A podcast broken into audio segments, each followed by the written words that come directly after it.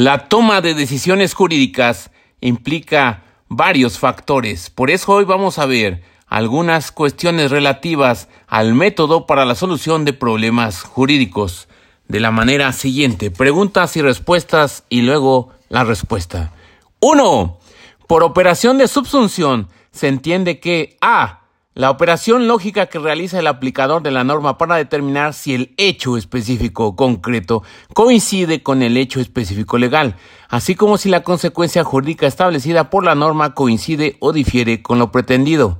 B. La operación lógica que realiza el creador de la norma para determinar que un hecho específico concreto coincida con el hecho específico legal, estableciendo la consecuencia jurídica. Repetimos. uno. Por operación de subsunción se entiende que A. La operación lógica que realiza el aplicador de la norma para determinar si el hecho específico concreto coincide con el hecho específico legal, así como si la consecuencia jurídica establecida por la norma coincide o difiere con lo pretendido, o B. La operación lógica que realiza el creador de la norma para determinar que un hecho específico concreto coincida con el hecho específico legal, estableciendo la consecuencia jurídica. Y la respuesta correcta es la opción A, por lo cual nuestra pregunta con la respectiva respuesta quedan así. Por operación de subsunción se entiende que A. La operación lógica que realiza el aplicador de la norma para determinar si el hecho específico concreto coincide con el hecho específico legal, así como si la consecuencia jurídica establecida por la norma coincide o difiere con lo pretendido. Siguiente. dos. ¿En qué consiste el sistema sincrónico de vigencia de leyes? A. En que las leyes, reglamentos, circulares o cualesquiera otras disposiciones de observancia general obligan y surten sus efectos tres días después de su publicación en el periódico oficial. B. Que a ninguna ley ni disposición guberna- gubernativa se dará efecto retroactivo en perjuicio de persona alguna. C. Que en los lugares distintos del en que se publique el periódico oficial, para que las leyes, reglamentos se reputen publicados y sean obligatorios sincrónicamente, se necesita que además del plazo de tres días transcurra un día más por cada cuarenta kilómetros de distancia o fracción que exceda de la mitad. D. En que el legislador puede fijar el día en que debe comenzar a regir la ley, reglamento, circular o disposición de observancia general, con tal de que su publicación haya sido anterior. Repetimos. dos. ¿En qué consiste el sistema sincrónico de vigencia de leyes? A. En que las leyes, reglamentos, circulares o cualesquiera otras disposiciones de observancia general obligan y surten sus efectos tres días después de su publicación en el periódico oficial. B. Que a ninguna ley ni disposición gubernativa se dará efecto retroactivo en perjuicio de persona alguna. C. Que en los lugares distintos del que se publique el periódico oficial, para que las leyes, reglamentos se reputen publicados y sean obligatorios sincrónicamente, se necesita que además del plazo de tres días naturales, eh, transcurra un día más por cada cuarenta kilómetros de distancia o fracción que exceda de la mitad. D. En que el legislador puede fijar el día en que debe comenzar a regir la ley, reglamento, circular o disposición de observancia general, con tal de que su publicación haya sido anterior. Y entonces la pregunta con su respectiva respuesta queda así. dos. ¿En qué consiste el sistema sincrónico de vigencia de leyes? D. En que el legislador puede fijar el día en que debe comenzar a regir la ley, reglamento, circular o disposición de observancia general, con tal de que su publicación haya sido anterior. tres. ¿Cuándo una decisión jurídica es razonable? A. Cuando la decisión jurídica es susceptible de ser justificada racionalmente, es decir, que respeta las reglas de la lógica deductiva en el sentido de que en su fundamentación no se contienen errores lógicos. B. Cuando la decisión jurídica es susceptible de ser justificada racionalmente, es decir, que respeta las reglas de la lógica deductiva, aunque en su fundamentación se contengan errores lógicos. Repetimos, cuando una decisión jurídica es razonable. A. Cuando la decisión jurídica es susceptible de ser justificada racionalmente, es decir, que respeta las reglas de la lógica deductiva en el sentido de que en su, fundamenta- en su fundamentación no se contienen errores lógicos. En su fundamentación no se contienen errores lógicos. B. Cuando la decisión jurídica es susceptible de ser justificada racionalmente, es decir, que respeta las reglas de la lógica deductiva, aunque en su fundamentación se contengan errores lógicos. Y la respuesta con su respectiva pregunta quedan así. tres. ¿Cuándo una decisión jurídica es razonable? A. cuando la decisión jurídica es susceptible de ser justificada racionalmente, es decir, que respeta las reglas de la lógica deductiva en el sentido de que su fundamentación no se contienen errores lógicos. cuatro. De conformidad con la doctrina del derecho positivo, la validez temporal de la norma jurídica responde a A. La vigencia de la norma jurídica conforme a las reglas del derecho positivo. B. La aplicación de la norma en un lugar territorial específico. C. La aplicación de la norma a un determinado sector en específico. Repetimos, cuatro. De conformidad con la doctrina del derecho positivo, la validez temporal de la norma jurídica responde a A. La vigencia de la norma jurídica conforme a las reglas del derecho positivo. B. La aplicación de la norma en el lugar territorial específico. C. La aplicación de la norma a un determinado sector en específico. Y la pregunta con su respectiva respuesta queda así. De conformidad con la doctrina del derecho positivo, la validez temporal de la norma jurídica responde a A. La vigencia de la norma jurídica conforme a las reglas del derecho positivo. Siguiente. cinco. Conforme a las siguientes premisas, ¿cuál sería la conclusión válida? Si se, eh, si se es menor de dieciséis años, no se debe trabajar en expendios de bebidas embriagantes de consumo inmediato. Pedro es menor de dieciséis años. Conclusión A. Pedro puede trabajar en expendios de bebidas de consumo no inmediato. Opción B. Conclusión. Pedro no debe trabajar en expendios de bebidas embriagantes de consumo inmediato. Opción C. Conclusión. Pedro puede trabajar en expendios de bebidas embriagantes de consumo inmediato.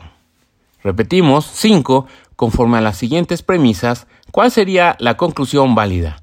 Si se es menor de dieciséis años, no se debe trabajar en expendios de bebidas embriagantes de consumo inmediato. Pedro es menor de dieciséis años. Opción A. Conclusión. Pedro puede trabajar en expendios de bebidas de consumo no inmediato. Opción B. Conclusión.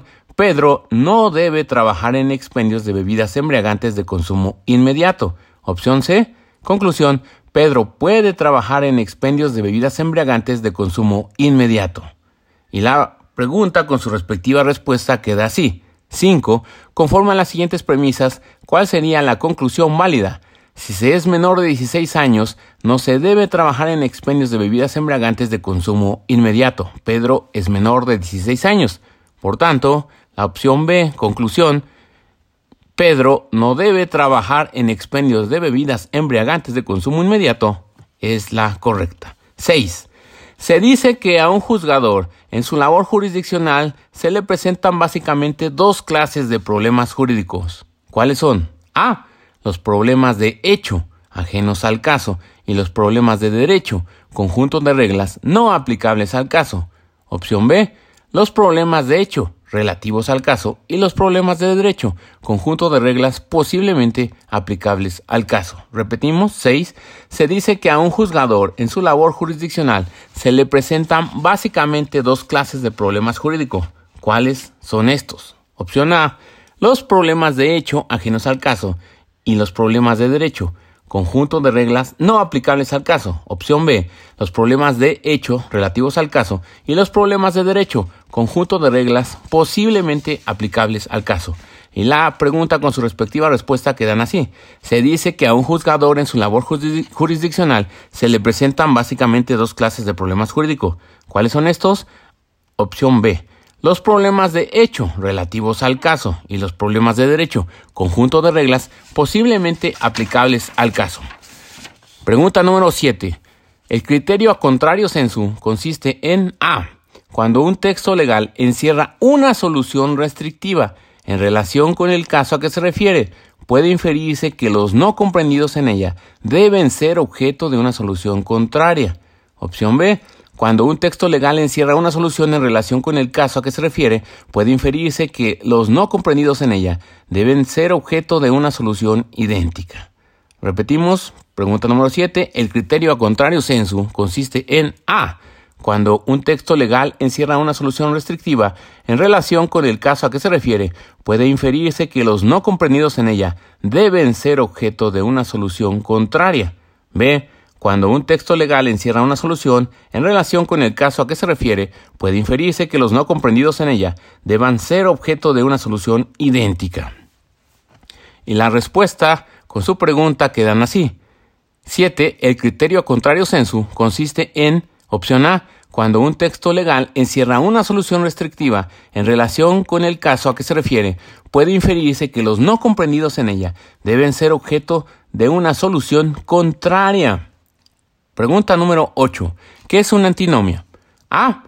Es la oposición de dos normas jurídicas de un mismo sistema normativo, cuando teniendo igual ámbito de validez material, espacial y temporal, una permite y la otra prohíbe a un mismo sujeto la misma conducta. Opción B. Es la oposición de dos normas jurídicas, aunque sean del mismo sistema normativo, cuando teniendo igual ámbito de validez material, espacial y temporal, una permite y la otra prohíbe a un mismo sujeto la misma conducta. Opción C. Es la oposición de dos normas jurídicas de diferente sistema normativo, cuando teniendo igual ámbito de validez material, especial y temporal, una permite y la otra prohíbe a un mismo sujeto la misma conducta. Repetimos, ocho, que es una antinomia. Opción A, es la oposición de dos normas jurídicas de un mismo sistema normativo, cuando teniendo igual ámbito de validez material, espacial y temporal, una permite y la otra prohíbe a un mismo sujeto la misma conducta. Opción B, es la oposición de dos normas jurídicas, aunque sean de, del mismo sistema normativo, cuando teniendo igual ámbito de validez material, espacial y temporal, una permite y la otra prohíbe a un mismo sujeto la misma conducta. Opción C, es la oposición de dos normas jurídicas de diferente sistema normativo, cuando teniendo igual ámbito de validez material, especial y temporal, una permite y la otra prohíbe a un mismo sujeto la misma conducta. Y entonces la pregunta con su respectiva respuesta quedan así. ¿Qué es una antinomia? Opción A. Es la oposición de dos normas jurídicas de un mismo sistema normativo, cuando teniendo igual ámbito de validez material, espacial y temporal, una permite y la otra prohíbe a un mismo sujeto la misma conducta. Pregunta número nueve.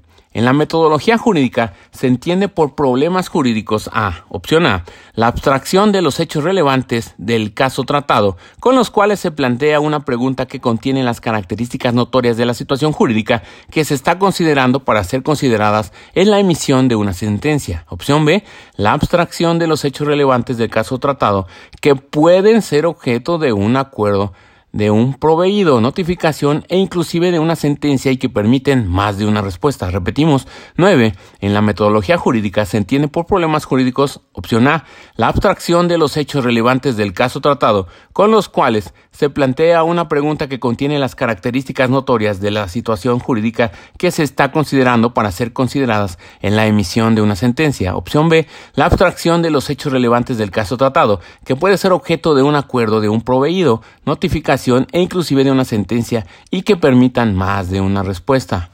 Y entonces nuestra pregunta con su respectiva respuesta quedan así. En la metodología jurídica se entiende por problemas jurídicos a, opción A, la abstracción de los hechos relevantes del caso tratado, con los cuales se plantea una pregunta que contiene las características notorias de la situación jurídica que se está considerando para ser consideradas en la emisión de una sentencia.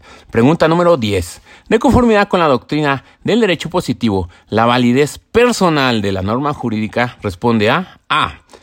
La aplicación de la norma a un determinado sector en específico. Opción B, la vigencia de la norma jurídica, conforme a las reglas del derecho positivo. Opción C, la aplicación de la norma en un lugar territorial específico. Repetimos, pregunta número diez. De conformidad con la doctrina del derecho positivo, la validez personal de la norma jurídica responde a. Opción A, la aplicación de la norma a un determinado sector en específico. Opción B, la vigencia de la norma jurídica conforme a las reglas del derecho positivo. Opción C, la aplicación de la norma en un lugar territorial específico. Y la pregunta con su respectiva respuesta quedan así. diez. De conformidad con la doctrina del derecho positivo, la validez personal de la norma jurídica responde a la aplicación de la norma a un determinado sector en específico. Esto es la opción A. once.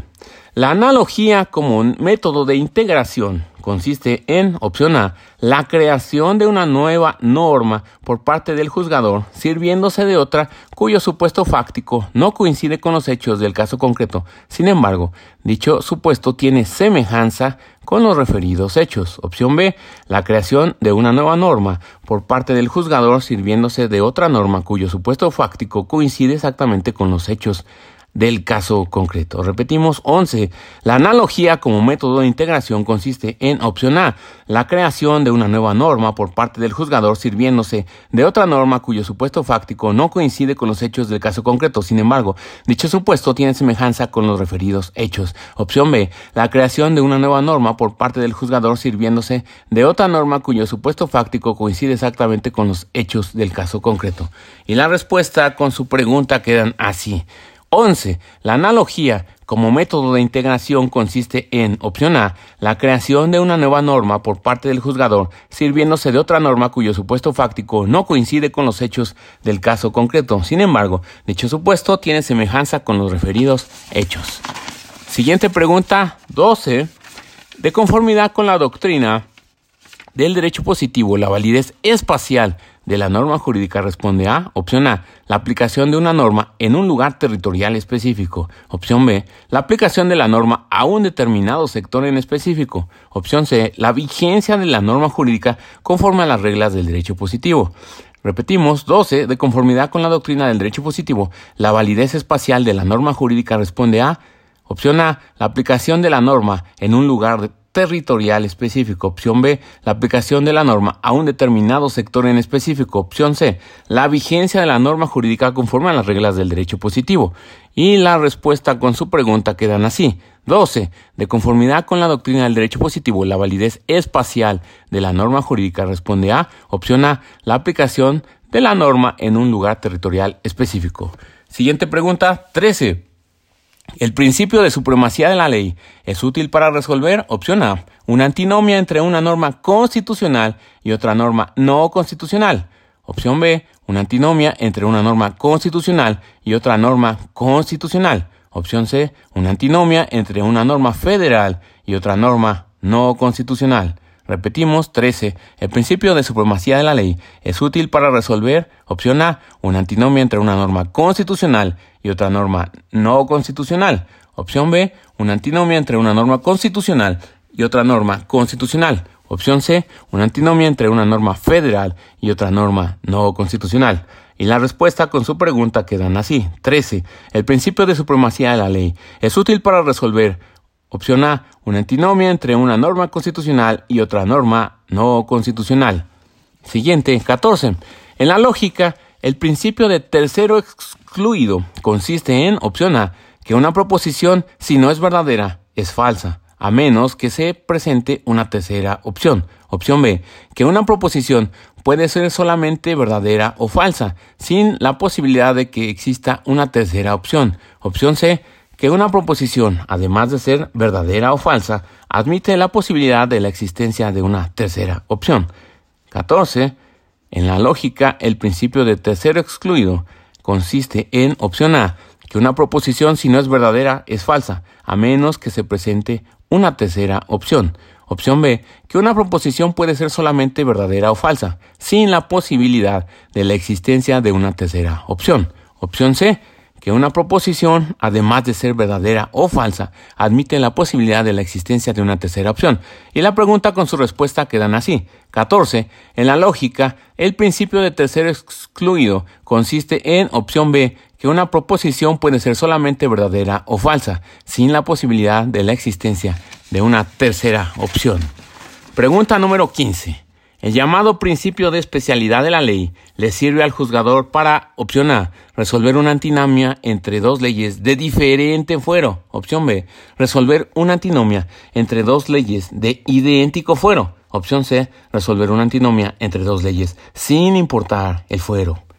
Repetimos, quince. El llamado principio de especialidad le sirve al juzgador para, opción A, resolver una antinomia entre dos leyes de diferente fuero. Opción B, resolver una antinomia entre dos leyes de idéntico fuero. Opción C, resolver una antinomia entre dos leyes sin importar el fuero. Y la pregunta con su respuesta quedan así.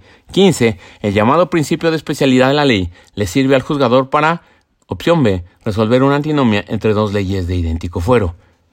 Siguiente. Pregunta número dieciséis.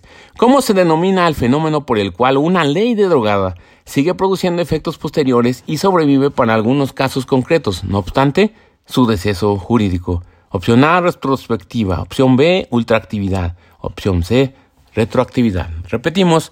Pregunta número dieciséis. ¿Cómo se denomina el fenómeno por el cual una ley de drogada sigue produciendo efectos posteriores y sobrevive para algunos casos concretos, no obstante su deceso jurídico? Opción A, retrospectiva. Opción B, ultraactividad. Opción C, retroactividad. Y la pregunta con su respuesta correcta quedan así. dieciséis. ¿Cómo se denomina al fenómeno por el cual una ley derogada sigue produciendo efectos posteriores y sobrevive para algunos casos concretos, no obstante su deceso jurídico? Opción B, ultraactividad.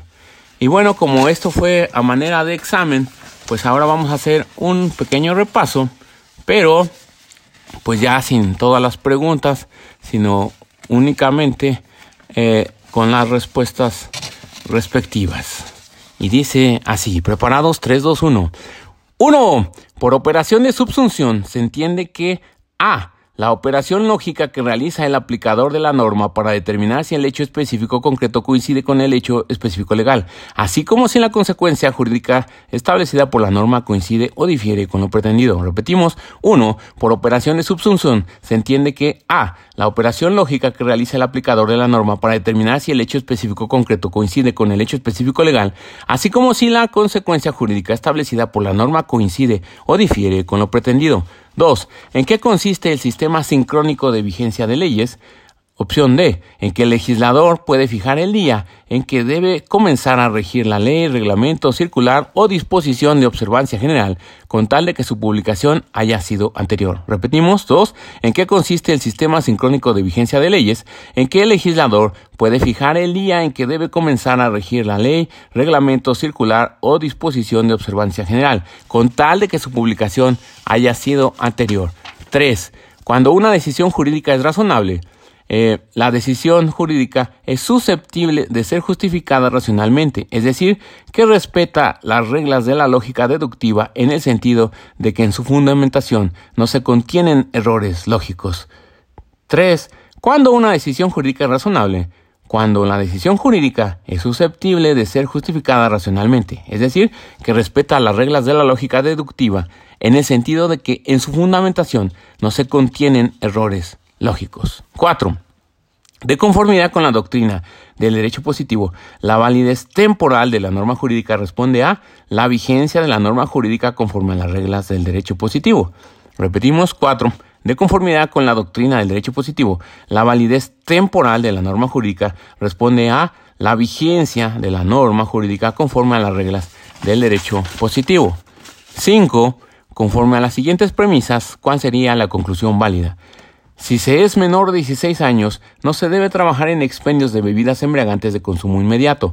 Pedro es menor de dieciséis años. Conclusión, Pedro no debe trabajar en expendios de bebidas embriagantes de consumo inmediato. Repetimos, cinco. Conforme a las siguientes premisas, ¿cuál sería la conclusión válida? Si se es menor de dieciséis años, no se debe trabajar en expendios de bebidas embriagantes de consumo inmediato. Pedro es menor de dieciséis años. Eh, conclusión, Pedro no debe trabajar en expendios de bebidas embriagantes de consumo inmediato.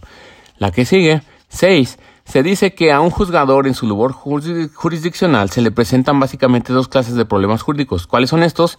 Los problemas de hecho relativos al caso y los problemas de derecho, conjunto de reglas posiblemente aplicables al caso. Repetimos, seis. Se dice que a un juzgador en su labor jurisdiccional se le presentan básicamente dos clases de problemas jurídicos. ¿Cuáles son estos? Los problemas de hecho relativos al caso y los problemas de derecho, conjunto de reglas posiblemente aplicables al caso. Siguiente pregunta, siete. El criterio contrario sensu consiste en que cuando un texto legal encierra una solución restrictiva en relación con el caso a que se refiere, puede inferirse que los no comprendidos en ella deben ser objeto de una solución contraria. siete. El criterio contrario sensu consiste en cuando un texto legal encierra una solución restrictiva en relación con el caso a que se refiere, puede inferirse que los no comprendidos en ella deben ser objeto de una solución contraria. ocho. ¿Qué es una antinomia? Es la oposición de dos normas jurídicas de un mismo sistema normativo cuando teniendo igual ámbito de validez material especial. eh, temporal, una permite y la otra prohíbe a un mismo sujeto la misma conducta. Repetimos, ocho, que es una antinomia, es la oposición de dos normas jurídicas de un mismo sistema normativo, cuando teniendo igual ámbito de validez material, espacial y temporal, una permite y la otra prohíbe a un mismo sujeto la misma conducta. nueve. En la metodología jurídica se entiende por problema jurídico a la abstracción de los hechos relevantes del caso tratado, con los cuales se plantea una pregunta que contiene las características notorias de la situación jurídica que se está considerando para ser consideradas en la emisión de una sentencia. nueve. En la metodología jurídica se entiende por problemas jurídicos a la abstracción de los hechos relevantes del caso tratado, con los cuales se plantea una pregunta que contiene las características notorias de la situación jurídica que se está considerando para ser consideradas en la emisión de una sentencia. diez. De conformidad con la doctrina del derecho positivo, la validez personal de la norma jurídica responde a la aplicación de la norma a un determinado sector en específico. diez. De conformidad con la doctrina del derecho positivo, la validez personal de la norma jurídica responde a la aplicación de una norma a un determinado sector en específico. once. La analogía como método de integración consiste en la creación de una nueva norma por parte del juzgador, sirviéndose de otra norma cuyo supuesto fáctico no coincide con los hechos del caso concreto. Sin embargo, dicho supuesto tiene semejanza con los referidos hechos. once. La analogía como método de integración consiste en la creación de una nueva norma por parte del juzgador, sirviéndose de otra norma cuyo supuesto fáctico no coincide con los hechos del caso concreto. Sin embargo, dicho supuesto tiene semejanza con los referidos hechos. doce. De conformidad con la doctrina del derecho positivo, la validez espacial de la norma jurídica responde a la aplicación de una norma en un lugar territorial específico. Repetimos, doce. De conformidad con la doctrina del derecho positivo, la validez espacial de la norma jurídica responde a la aplicación de la norma en un lugar territorial específico. trece. El principio de supremacía de la ley es útil para resolver una antinomia entre una norma constitucional y otra norma no constitucional. Repetimos, trece. El principio de supremacía de la ley es útil para resolver una antinomia entre una norma constitucional y otra norma no constitucional. catorce. En la lógica, el principio de tercero excluido consiste en que una proposición puede ser solamente verdadera o falsa, sin la posibilidad de la existencia de una tercera opción. Repetimos, catorce. En la lógica, el principio de tercero excluido consiste en que una proposición puede ser solamente verdadera o falsa, sin la posibilidad de la existencia de una tercera opción. quince.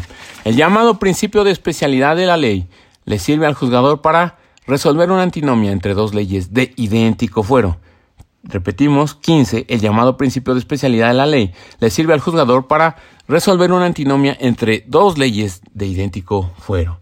dieciséis. ¿Cómo se denomina el fenómeno por el cual una ley derogada sigue produciendo efectos posteriores y sobrevive para algunos casos concretos, no obstante su deceso jurídico? Ultraactividad. Repetimos, dieciséis. ¿Cómo se denomina el fenómeno por el cual una ley derogada sigue produciendo efectos posteriores y sobrevive para algunos casos concretos, no obstante su deceso jurídico? Ultraactividad. Y sin más por el momento, se despide tu amigo Noel Morales Nomo. Arrivederci.